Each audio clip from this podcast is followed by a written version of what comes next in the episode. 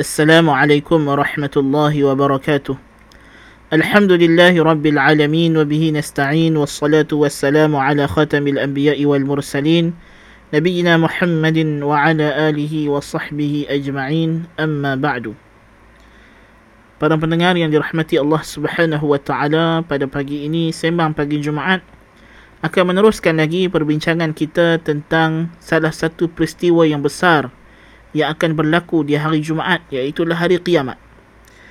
Pada episod-episod yang lalu kita telah pun membincangkan tanda-tanda hari kiamat. Tanda-tanda kecil secara ringkas dan beberapa tanda-tanda besar yang penting. Dan kali ini kita akan meneruskan perbincangan kita tentang keadaan dan hari kiamat itu sendiri. Dan bagi memulakan perbincangan kita tentang kejadian kiamat itu sendiri, kita akan mulakan perbincangan kita pada pagi ini tentang dalil-dalil kewujudan hari kiamat. Dalil yang menyatakan bahawa kiamat ialah satu kepastian bahkan satu kemestian. So ada dua perkara yang kita nak sebut di sini. Yang pertama, Allah Subhanahu wa taala telah memberitahu kepada kita kiamat pasti berlaku. Pemberitahuan Allah Subhanahu wa taala berkenaan dengan kejadian kiamat adalah pemberitahuan yang selaras dengan akal yang waras. Bahkan fitrah manusia yang sejahtera tidak pernah mengingkari akan kebolehan berlakunya peristiwa kiamat ini. Bahkan lebih daripada itu Allah Subhanahu wa taala telah menerangkan dalam Al-Quran dan juga Sunnah bahawa kejadian kiamat dan kehidupan akhirat, kehidupan yang seterusnya selepas daripada dunia ini bukan sahaja pasti bahkan ia mesti. Ia adalah satu perkara yang sangat logik dalam akal yang mesti berlaku yang merupakan salah satu tuntutan keadilan Allah dan hikmahnya. Jadi marilah bersama-sama saya pada pagi ini kita menelusuri apakah dalil-dalil yang Allah Subhanahu wa taala telah bentangkan kepada kita berkenaan dengan kepastian hari kiamat dan kemestian untuk ianya berlaku. Pertama sekali kita kena nyatakan bahawa berlakunya kiamat bukan sesuatu yang di luar daripada jangkaan akal. Bahkan ia perkara yang sebenarnya sangat logik pada akal dan akal tidak pernah menolak untuk adanya kehidupan yang lain setelah daripada kehidupan dunia ini. Ini kerana kita semua sedia mengetahui bahawa sebelum kita datang ke dunia ini, kita juga tidak wujud dan kita wujud dalam alam yang lain, alam janin dalam perut ibu kita.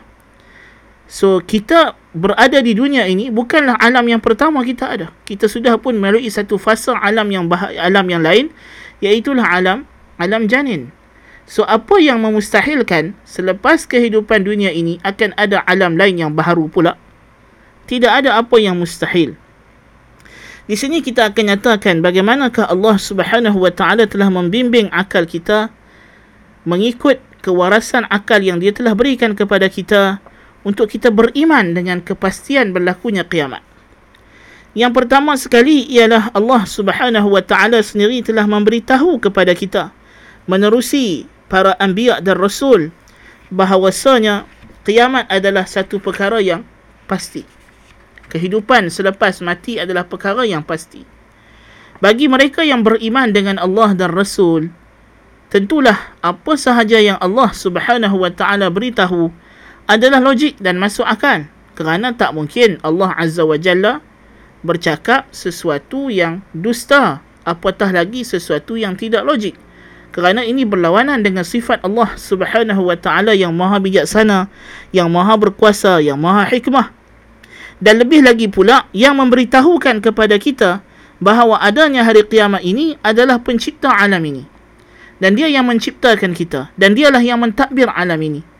So jikalau dia sendiri sudah bagi tahu kepada kita bahawa kiamat itu pasti ada, apakah lagi yang boleh kita katakan melainkan kita kena menyatakan dengan setulus jiwa kita sadaqallahul azim maha benarlah Allah yang maha agung.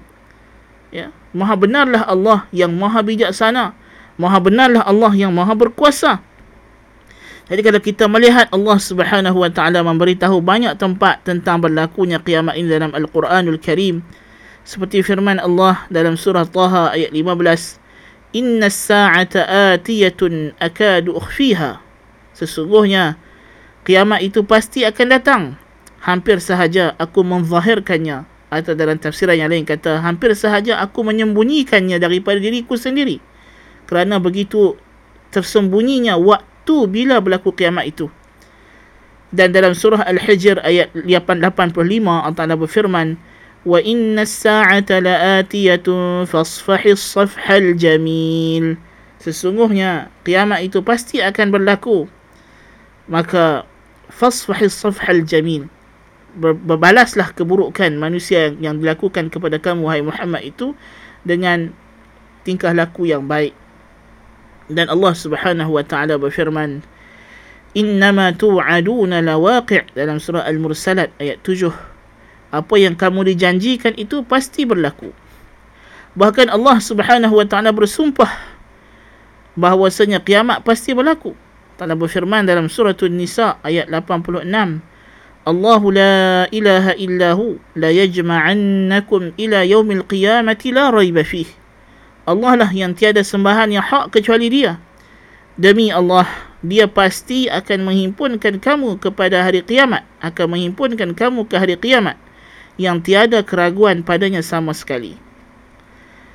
Demikian juga Allah Subhanahu wa taala memerintahkan Rasulnya Muhammad sallallahu alaihi wasallam untuk bersumpah bahawa kiamat pasti berlaku seperti dalam surah Sabah ayat 3. Wa qala alladhina kafaru la ta'tina as-sa'ah qul bala wa rabbi la ta'tiyannakum. Dan berkata orang yang kafir tidak akan berlaku kiamat. Katalah oleh Muhammad Bahkan demi Tuhanku, pasti ia akan berlaku dan datang kepada kamu. Di antaranya Allah Subhanahu wa taala mencela mereka yang mendustakan berlakunya hari kiamat. Dalam surah Yunus ayat 45 Allah berfirman, "Qad khasira alladhina kadzabu bi liqa'i Allahi wa ma kanu muhtadin." Amat rugilah, telah rugilah mereka yang mendustakan hari bertemu dengan Allah hari kiamat dan mereka bukanlah orang yang dibimbing oleh Allah Ta'ala. Dan Allah memuji orang yang beriman kerana mereka beriman dengan hari kiamat. Seperti mana yang kita sering baca di awal surah Al-Baqarah firman Allah Ta'ala. Alif Lam Mim Zalikal kitab la raiba fih hudan lil muttaqin الذين يؤمنون بالغيب ويقيمون الصلاة ومما رزقناهم ينفقون والذين يؤمنون بما أنزل إليك وما أنزل من قبلك وبالآخرة هم يوقنون أولئك على هدى من ربهم وأولئك هم المفلحون ألف لا بيم Itulah dia kitab yang tiada keraguan padanya sama sekali menjadi petunjuk bimbingan bagi orang yang bertakwa. Siapa orang yang bertakwa itu kata Allah mereka lah yang beriman dengan ghaib mendirikan salat dan daripada apa yang kami rezekikan kepada mereka mereka infakkan ke jalan Allah. Dan mereka yang beriman dengan apa yang kami turunkan kepada Muhammad Muhammad dan apa yang turunkan sebelum kamu hai Muhammad dan beriman dan yakin dengan hari akhirat. Mereka lah yang berada di bawah bimbingan Tuhan mereka dan mereka lah orang yang berjaya. Dan Allah Subhanahu wa taala menyatakan bahawa hari kiamat itu adalah janji yang benar yang pasti dan khabar yang mesti seperti mana firman Allah Subhanahu wa taala dalam surah Hud ayat 103 ذلك يوم مجموع له الناس وذلك يوم مشهود Itulah hari di mana semua manusia akan dikumpulkan dan itulah hari yang disaksikan.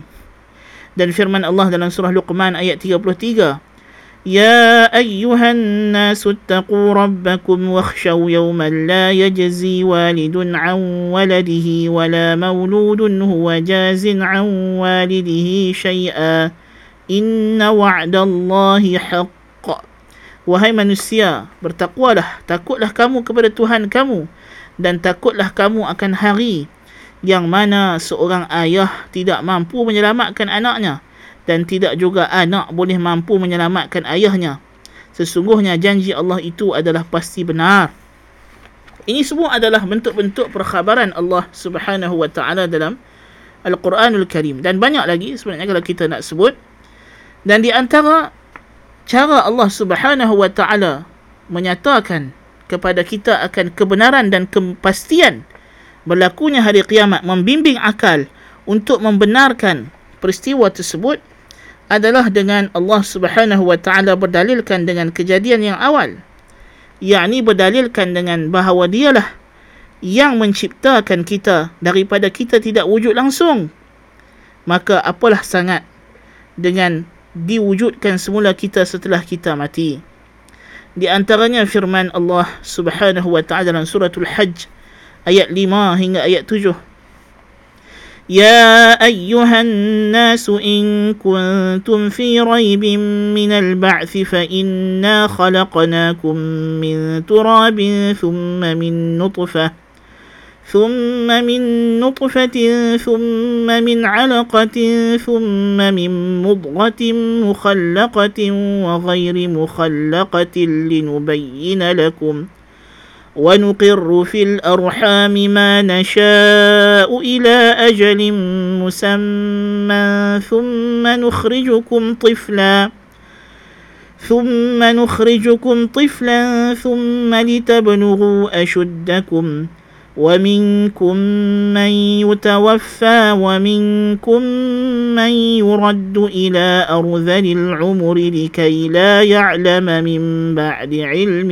شيئا وترى الأرض هامدة فإذا أنزلنا عليها الماء اهتزت وربت وأنبتت من كل زوج بهيج. ذلك بأن الله هو الحق وأنه يحيي الموتى وأنه على كل شيء قدير. وأن الساعة آتية لا ريب فيها وأن الله يبعث من في القبور Allah berfirman, Wahai manusia, Jikalau kamu dalam keraguan tentang kebangkitan semula hari kiamat, maka sesungguhnya kamilah yang telah menciptakan kamu dulu daripada tanah, yakni Adam. Kemudian daripada air mani. Daripada air mani kami jadikan alaqah. Daripada alaqah kami jadikan mudrah yang diciptakan dan yang tidak diciptakan. Sebahagian daripada kita jadi janin kita dan sebahagian daripada ha, apa nama daging itu ialah jadi placenta yang tidak tercipta jadi manusia untuk kami menjelaskan kepada kamu dan kami biarkan kami tetapkan di dalam rahim yakni rahim ibu-ibu kita selama tempoh yang kami kehendaki sampai satu masa yang telah ditetapkan kemudian kami keluarkan kamu sebagai kanak-kanak bayi sehinggalah kamu mencapai usia dewasa yang kuat teguh badan kamu. Ada dalam kalangan kamu yang telah diwafatkan yakni mati awal mati lebih muda. Dan ada di kalangan kamu yang dibiarkan sampai umurnya tua renta sehinggalah dia tidak tahu lagi setelah mana dulu dia orang yang berpengetahuan. Jadi tua nyanyuk. Dan kamu pasti perhatikan bumi yang dulunya gersang bila turun hujan padanya maka ia merekah dan tumbuhlah segala tumbuh-tumbuhan. Demikian itu kerana Allah lah yang maha benar dan bahawa sesungguhnya dia menghidupkan yang mati dan dia maha berkuasa atas segala sesuatu. Dan bahawa kiamat itu pasti berlaku tiada ragu padanya dan Allah pasti akan menghidupkan yang di dalam kubur. Demikian juga Allah Taala berfirman dalam surah Al-Ankabut ayat 19 hingga 20 أولم يروا كيف يبدئ الله الخلق ثم يعيده إن ذلك على الله يسير قل سيروا في الأرض فانظروا كيف بدأ الخلق ثم الله ينشئ النشأة الآخرة إن الله على كل شيء قدير Apakah mereka tidak perhatikan bagaimana Allah memulakan penciptaan Kemudian dialah yang akan mengembalikan ciptaan itu semula Sesungguhnya perkara itu amatlah mudah bagi Allah Katalah oleh Muhammad, berjalanlah kamu di muka bumi ini dan perhatikan bagaimana Allah memulakan penciptaan. Kemudian dialah juga yang akan melakukan atau mencipta ciptaan yang seterusnya, menghidupkan semula. Sesungguhnya Allah maha berkuasa atas segala sesuatu. So dalil yang pertama ni kalau kita perhati Allah Ta'ala berdalilkan dengan dialah yang memulakan ciptaan daripada tidak ada apa, daripada kosong. Maka apa yang nak heran dan pelik kalau Allah Ta'ala akan kembalikan semula ciptaan yang dulu ada kemudian telah dimusnahkan, dimatikan kemudian dihidupkan sahaja semula. Demikian juga Allah Subhanahu Wa Ta'ala berdalilkan dengan kemampuannya menciptakan ciptaan yang lebih besar daripada manusia dan ini menunjukkan bahawa dia mampu menciptakan sekadar untuk menghidupkan yang mati takkanlah dia tak mampu. Dia boleh cipta lebih hebat daripada manusia. Firman Allah Subhanahu wa taala dalam surah Al-Isra ayat 98 99. وقالوا أإذا كنا عظاما ورفاتا أإنا لمبعوثون خلقا جديدا أولم يروا أن الله الذي خلق السماوات والأرض قادر على أن يخلق مثلهم وجعل لهم أجلا لا ريب فيه فأبى الظالمون إلا كفورا Dan mereka berkata, apakah setelah kita menjadi tulang berulang yang hancur, kita akan dihidupkan semula menjadi kejadian yang baru? Apakah mereka tidak perhati bahawa Allah yang menciptakan langit dan bumi itu bahawa berkuasa untuk menciptakan semula mereka dan menetapkan untuk mereka tempoh yang tiada ragu padanya lagi. Namun orang yang zalim itu enggan melainkan untuk kafir semata-mata. Jadi mereka itu hanya enggan mengaku kata Allah Ta'ala. Sedangkan bukti kekuasaan Allah untuk menghidupkan yang telah mati jelas. Dalam surah Yasin ayat 81 Allah Ta'ala berfirman أوليس الذي خلق السماوات والأرض بقادر على أن يخلق مثلهم بلى وهو الخلاق العليم Bukankah yang menciptakan langit dan bumi itu mampu untuk menciptakan semula mereka, untuk menjadikan mereka semula, menghidupkan semula mereka setelah mati? Bahkan sudah tentu sekali, dia sangat mampu. Dan dialah yang maha mencipta, lagi maha mengetahui. Yang ni dia tahu di mana ada tulang berulang mereka. Tak mana tubuh-tubuh badan mereka yang telah hancur. Semuanya dalam pengetahuan Allah subhanahu wa ta'ala. Dan Allah Ta'ala menyatakan dalam surah Ghafir ayat 57. La khalqus samawati wal ardi akbar min khalqin nas. Sesungguhnya penciptaan langit dan bumi lebih besar daripada penciptaan manusia. Jikalau demikian, apa yang mustahil pada Allah kalau Allah boleh menciptakan makhluk yang begini hebat langit dan bumi, apalah sangat dengan menghidupkan semula manusia yang kerdil ini setelah mana mereka mati.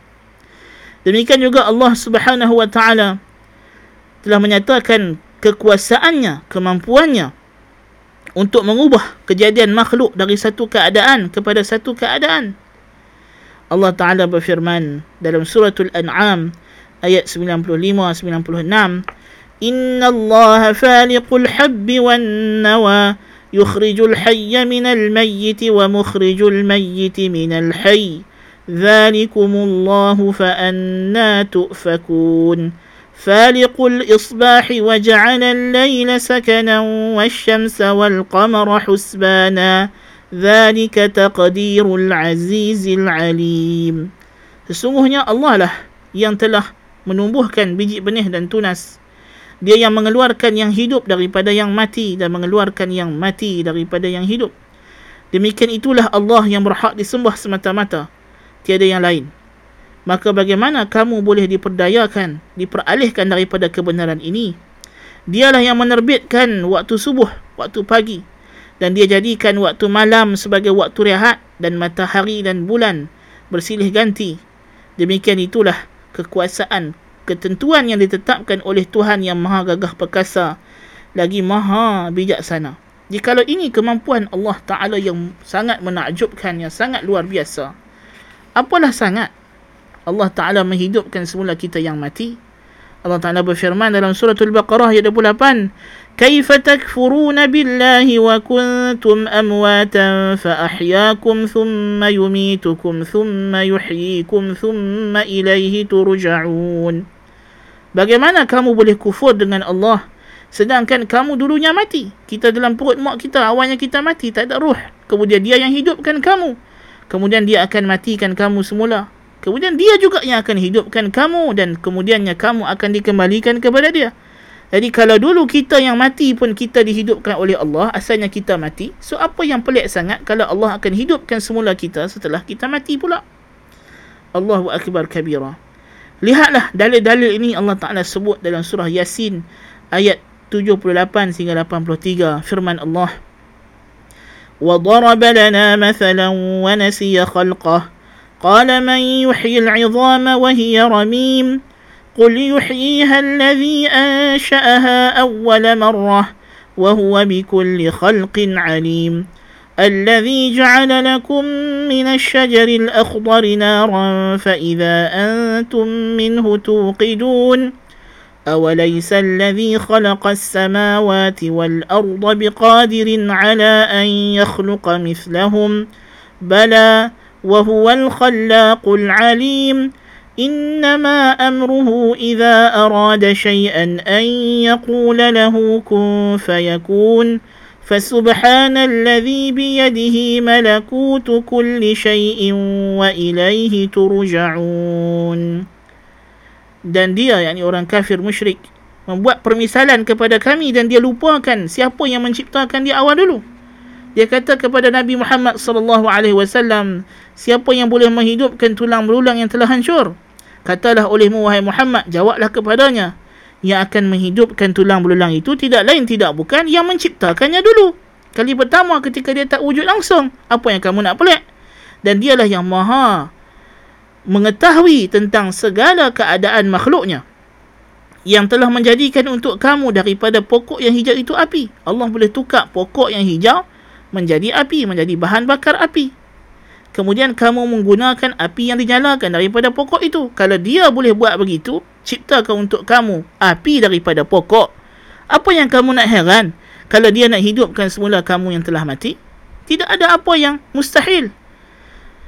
Bukankah Allah yang telah menciptakan langit dan bumi tentulah dia juga maha berkuasa untuk menciptakan mereka seperti mereka yang menciptakan semula mereka menghidupkan semula mereka Bahkan dialah yang maha mencipta lagi maha mengetahui. Apa sahaja perintah yang dia kehendaki, hanyalah perlu dia berkata jadilah, maka semua perkara itu akan jadi. Maha suci dia yang di tangannya lah terletak pemilikan dan kerajaan segala perkara. Dan kepadanya lah kamu semua akan dikembalikan. Jadi tengok Allah Ta'ala menyatakan di sini, jikalau dialah yang telah menciptakan manusia dari tidak wujud, apa yang mustahil untuk dia menghidupkan semula manusia yang telah dulunya wujud kemudian mati lalu dihidupkan semula? Tidak ada yang mustahil. Jikalau dia yang berkuasa menukar satu makhluk kepada makhluk yang lain keadaan kepada keadaan yang lain daripada pokok yang hijau kemudian menjadi kayu api dibakar keluar api daripada pokok itu apa yang mustahil untuk dia hidupkan balik? Mayat-mayat dan tulang berulang yang telah reput dalam kubur? Tidak apa yang mustahil kalau Allah yang menciptakan langit bumi yang begini hebat terbentang luas yang begini besar setakat nak menghidupkan manusia yang kerdil daripada kuburnya setelah mana dia mati apalah sangat di sisi Allah Subhanahu wa taala. Demikian juga di antara istimewanya pendalilan Al-Quranul Karim berkenaan dengan keboleh berlakunya atau kepastian berlakunya hari kiamat ini Allah Subhanahu Wa Taala bukan sahaja memberitahu kepada kita bahawa kiamat suatu yang boleh berlaku bahkan ia pasti berlaku. Selain daripada dalil yang telah disebutkan tadi Allah juga bagi tahu kepada kita bahawa hidupnya orang yang telah mati bukanlah perkara yang akan berlaku bahkan telah pun berlaku. Sejumlah manusia makhluk yang mati dihidupkan oleh Allah Subhanahu Wa Taala. Kalau kita perhati dalam surah Al-Baqarah ada beberapa peristiwa yang Allah Subhanahu Wa Taala ceritakan kepada kita bagaimana manusia yang mati dihidupkan semula di antaranya Allah Taala menceritakan dalam surah Al-Baqarah 55 sehingga 56 bagaimana Bani Israel yang telah dimatikan dengan panahan petir dihidupkan semula oleh Allah Subhanahu Wa Taala فأخذتكم الصاعقة وأنتم تنظرون ثم بعثناكم من بعد موتكم لعلكم تشكرون Lalu kamu disambar halilintar dalam keadaan kamu melihat. Kemudian kami hidupkan semula kamu setelah mati kamu supaya kamu bersyukur.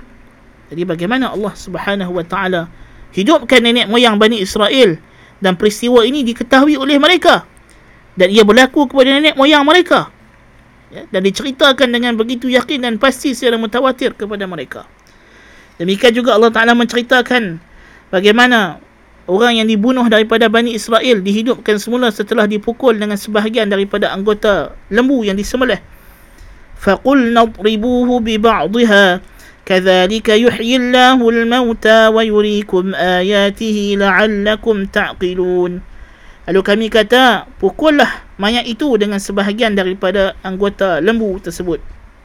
Demikianlah Allah menghidupkan kembali yang mati dan dia pertunjukkan, dia perlihatkan kepada kamu ayat-ayatnya supaya kamu berakal. Allah ceritakan dalam surah Al-Baqarah ayat 243 juga bagaimana Bani Israel yang keluar daripada kampung mereka kerana wabak penyakit kemudian bila sampai di satu kawasan Allah Ta'ala matikan ke semua mereka. Kemudian seorang Nabi daripada Bani Israel minta kepada Allah supaya dihidupkan semula mereka. Lalu Allah hidupkan. Allah berfirman ألم تر إلى الذين خرجوا من ديارهم وهم ألوف حذر الموت فقال لهم الله موتوا ثم أحياهم إن الله لذو فضل على الناس ولكن أكثر الناس لا يشكرون Apakah mereka tidak tahu berkenaan golongan yang keluar daripada kampung mereka, beribu-ribu mereka itu, lari daripada mati. Lalu Allah berkata kepada mereka, matilah semuanya kemudian Allah hidupkan mereka kembali.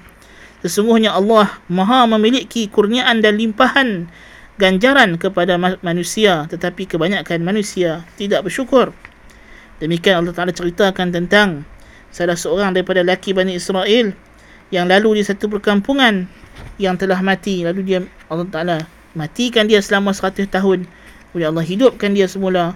Allah ceritakan juga dalam surah Al-Baqarah tentang Uh, Nabi Ibrahim AS minta kepada Allah untuk diperlihatkan kepadanya bagaimana Allah hidupkan yang telah mati. Lalu Allah tunjukkan, Allah suruh Nabi Ibrahim AS semelih uh, burung dan cincang uh, daging burung dan diletakkan di gunung yang berbeza. Kemudian bila Nabi Ibrahim panggil burung itu, semua terbang mai balik dekat dia.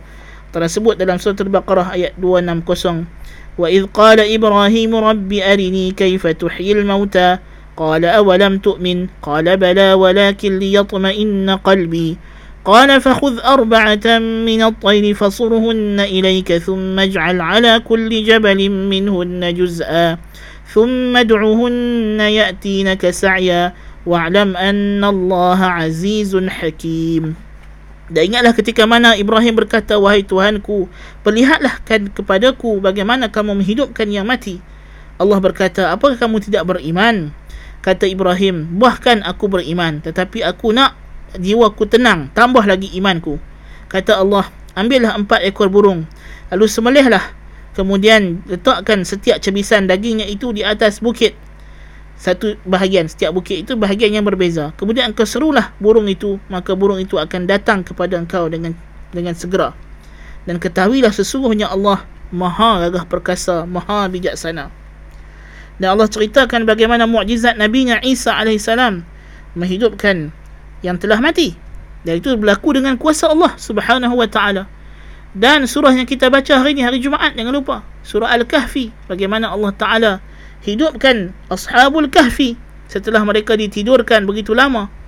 Itu juga adalah dalil bahawa Allah Ta'ala menghidupkan yang mati. Bahkan peristiwa pemuda Ashabul Kahfi itu kerana di zaman yang mereka hidup semula itu berlaku perselisihan dalam kalangan uh, manusia. Bagaimana Allah Ta'ala hidupkan semula orang yang mati? Lalu Allah Ta'ala jadikan Ashabul Kahfi sebagai dalil bahawa memang benar ada hari akhirat memang benar ada hari kiamat memang yang mati akan dihidupkan semula. Allahu Akbar kabira. Walhamdulillahi kathira. Wa subhanallahi bukratan wa asila. Dan dalil yang keenam Allah Ta'ala menyatakan bagaimana dia menghidupkan bumi yang gersang dengan air hujan seperti yang telah kita bacakan tadi dalam surah Al-Hajj. Di antara dalil yang telah kemukakan ya Allah Ta'ala nyatakan bahawa dialah yang menumbuhkan tumbuh-tumbuhan setelah diturunkan hujan.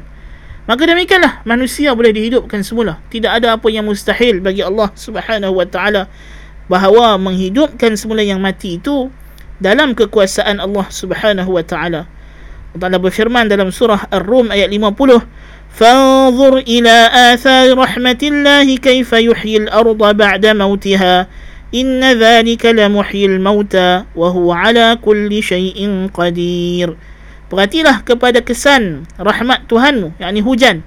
Bagaimana ia mampu menghidupkan bumi setelah bumi itu mati, tanah yang gersang. Sesungguhnya demikianlah dia akan menghidupkan yang mati dan dia maha berkuasa atas segala sesuatu. Ini adalah dalil bahawa kiamat pasti berlaku. Dalil kepastian kiamat. Bahawa kiamat adalah pasti. Itu satu perkara.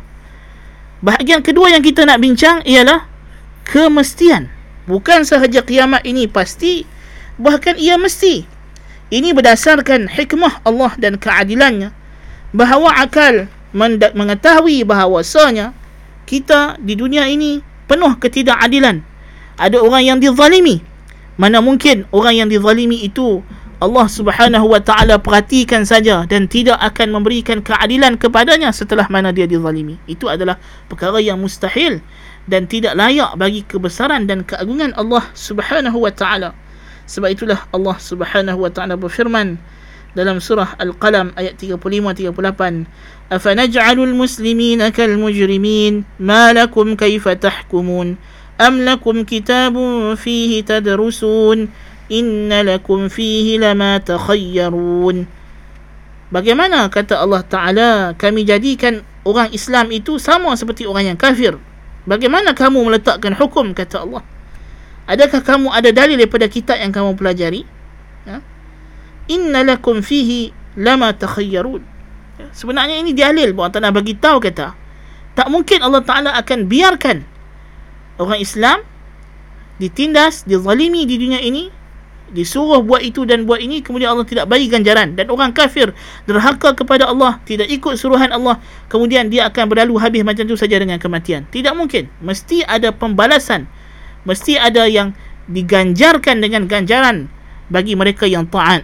Dan dihukum dengan hukuman yang berat bagi mereka yang derhaka. Pada berfirman dalam surah Sad ayat 27 28 وما خلقنا السماء والأرض وما بينهما باطلا ذلك ظن الذين كفروا فويل للذين كفروا من النار أم نجعل الذين آمنوا وعملوا الصالحات كالمفسدين في الأرض أم نجعل المتقين كالفجار Dan tidaklah kami ciptakan langit dan bumi dan apa yang ada di antara keduanya itu main-main sia-sia. Itu hanyalah sangkaan orang yang kafir. Maka kecelakaanlah bagi mereka yang kafir itu mendapat azab neraka. Apakah patut kami samakan orang yang beriman dan beramal soleh dengan orang yang melakukan kerosakan di bumi? Apakah patut kami samakan orang yang bertakwa dengan orang yang fajir derhaka? Jadi kalau kita melihat rasionalnya tak mungkin Allah Taala akan biarkan apa nama segala penderhakaan yang berlaku kepadanya di muka bumi ini berlalu begitu sahaja tanpa hukuman dan balasan dan tak mungkin orang mukmin yang begitu taat kepada Allah Allah akan sia-siakan amalan mereka. Tidak sama sekali. Itu berlawanan dengan kesempurnaan keagungan kebijaksanaan dan keadilan Allah Subhanahu wa taala. Maka secara logiknya kiamat bukan sahaja pasti bahkan mesti mesti berlaku. Kerana jika tidak ada kiamat itu tidak ada yaumuddin tidak ada hari pembalasan maka Allah Ta'ala kita telah nisbahkan Allah na'udzubillah min zalik dengan perbuatan yang sia-sia dan kezaliman. Dan itu adalah perkara yang mustahil pada Allah Azza wa Jal. Maka inilah dia dalil-dalil yang begitu logik yang Allah Ta'ala telah datangkan kepada kita dalam Al-Quran dan Sunnah An-Nabawiyah. Dan kita petik di sini banyaknya daripada Al-Quran Al-Karim ya. Bagaimana Allah Ta'ala telah memberi tahu kepada kita membimbing akal kita untuk berfikir ke arah logik bahawa kiamat ini adalah satu kepastian bahkan satu kemestian yang mesti berlaku. Jadi bagi orang yang beriman tidak ada masalah dengan perkara ini. Bagi mereka yang percaya akan kewujudan Tuhan maka secara logiknya sepatutnya mereka kena terima berlakunya hari kiamat. Adapun mereka yang tidak percaya kewujudan Tuhan dari asal maka ini kita perlu bincang kepada mereka syubhat-syubhat yang lebih asas daripada ini Wallahu ta'ala alam bisawab Inilah sebahagian yang dapat kita bincangkan pada hari ini Menyatakan bahawa kiamat adalah mesti dan pasti Pasti dan mesti Maka tugas kita adalah bersiap sedia Untuk menghadapi hari tersebut Semoga Allah ta'ala menjadikan kita dalam golongan yang berjaya di dunia dan juga di akhirat dan termasuk dalam penghuni syurganya yang kekal abadi أقول قولي هذا وأستغفر الله العظيم لي ولكم سبحانك اللهم بحمدك أشهد أن لا إله إلا أنت أستغفرك وأتوب إليك السلام عليكم ورحمة الله وبركاته.